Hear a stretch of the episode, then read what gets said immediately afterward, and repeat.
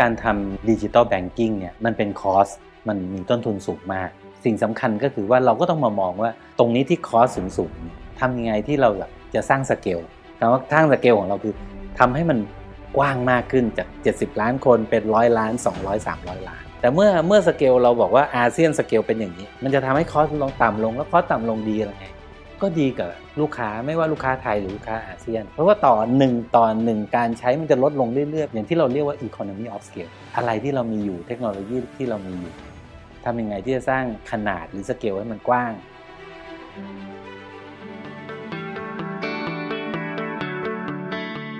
ของกรุงศรีเองเนี่ยเรามองตลาดอาเซียนในมุมมองที่หนึ่งก็คือว่าเป็นตลาดที่มีศักยภาพ ถ้ามองภาพ ทั้งหมดนะฮะจำนวนประชาชนครับมีถึง 660 ล้านคน อันที่ 2 ก็คือว่า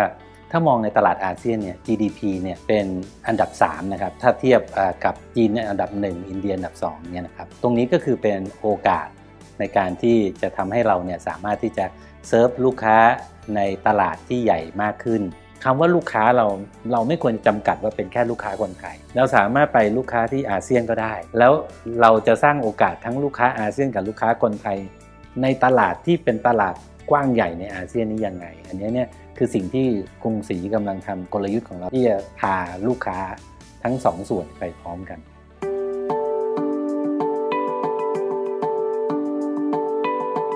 ตลาดอาเซียนเนี่ยอันหนึ่งที่เป็นไฮไลท์ของเขาเลยก็คือว่า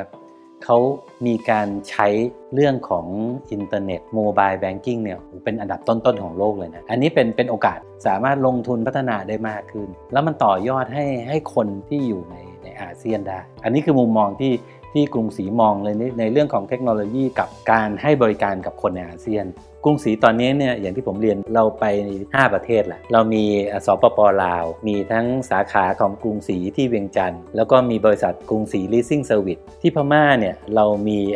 เราเรียกว่าเป็น rep office ของกรุงศรีก็เล็กกว่าสาขาหน่อย แต่ว่าตรงนี้เนี่ยเราช่วยทางด้านคู่ค้าที่เป็นธุรกิจมากกว่า คู่ค้าคนไทยที่อยากจะทำธุรกิจที่นู่นอยากได้ working cap เราก็จะช่วยประสานตรงนี้ให้ ส่วนที่กัมพูชาเนี่ย เริ่มต้นเนี่ยเราเป็นแค่ microfinance ตอนนี้เนี่ยเขาเพิ่งอัปเกรดมาเป็นธนาคารพาณิชย์จริง ๆ จังๆ ในปีนี้เอง ทิศทางของเขาก็คือทำยังไงที่จะต้องขยายในฝั่งของลูกค้าที่เป็นธุรกิจ และอีกอันหนึ่งที่ประเทศฟิลิปปินส์ชื่อ SB Finance อันนี้ก็ทำทางด้านสินเชื่อส่วนบุคคล แล้วก็ทำสินเชื่อคาร์ forecast ที่ฟิลิปปินส์เนี่ยประเทศเขาใหญ่แล้วมันเกาะเยอะเขาก็อยากจะเน้นทางด้านเอาดิจิตอลมาใช้ mobile app มาใช้ แล้ว ล่าสุดที่เราเพิ่งได้มาก็คือที่เวียดนาม ชื่อว่า SSB Finance เราเพิ่งทำข้อตกลงเมื่อปีที่แล้ว แล้วตอนนี้อยู่ในการอนุมัติของแบงก์ชาติเวียดนามอยู่ เดิมเขาทำแค่ personal loan แต่ปีนี้เนี่ยหลังจากเขาร่วมกันเราเขาอยากจะทำทางนั้นบัตรเครดิต แล้วก็สินเชื่ออื่นๆเพิ่มเติม เพราะนั้นตอนนี้เรามี 5 ประเทศ แต่ถ้ารวมกับแม่ของเราแล้วเนี่ยใน 10 ประเทศเนี่ยเรามีทั้งหมด 9 แหละ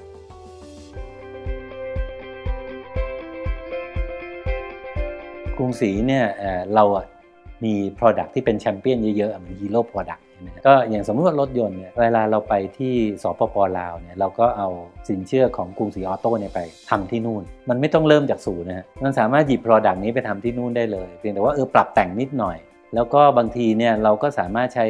เทคโนโลยีของกรุงศรีออโต้ไปไปไปช่วยได้ แต่ไม่ใช่แค่รถยนต์อย่างเดียวนะฮะอย่างเช่น credit card ก็เหมือนกันเราก็มี Product ที่เป็นฮีโร่เหมือนกัน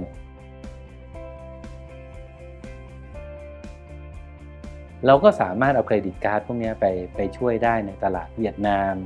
ที่เขากำลังจะทำตอนนี้ซึ่งอันนี้มันเป็นสิ่งที่เราเอาไปต่อยอด แล้วก็สร้างสร้างขนาดหรือสร้างสเกลแต่มันเป็นสเกลที่เราออกไปข้างนอกเมืองไทยแล้ว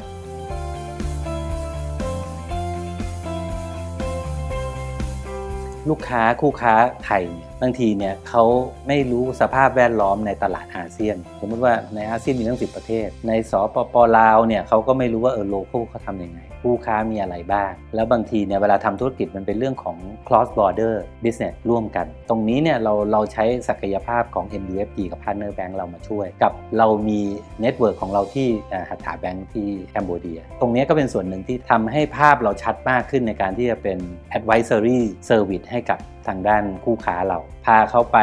รู้จักกับคู่ค้าที่ Cambodia ที่พม่าที่ลาวนะครับที่ฟิลิปปินส์ที่เราก็มีอยู่ ตรงนี้ก็เป็นเรื่องที่สำคัญเพราะว่าการจับคู่ทางธุรกิจกัน แล้วเราใช้เทคโนโลยีอย่างเช่น global market ที่จะให้ให้การ service เขาโดยการเอา service ของเราเองแล้วก็ของแม่เรามาช่วยคู่ค้าหลากหลาย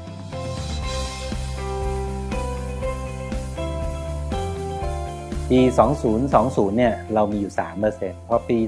2021 ปีที่แล้วเพิ่งจบไปเรามี 6 แต่จริงๆ เราตั้งเราตั้งไว้ 10 ก็คิดว่ามันก็เดินมาในทางที่เราค่อนข้างพอใจ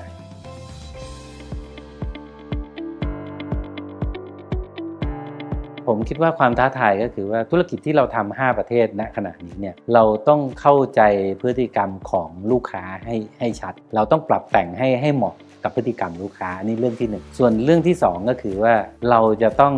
เดินเครื่องในการที่จะต้องหาไม่ว่า partner หรือพันธมิตรเนี่ยเพิ่มขึ้นในประเทศที่ 6 7 8 challenge ที่ 3 ก็คือเวียดนามที่เราเพิ่งเริ่มเนี่ยเราคิดว่าเราจะต้องแบบ speed ให้เร็วขึ้น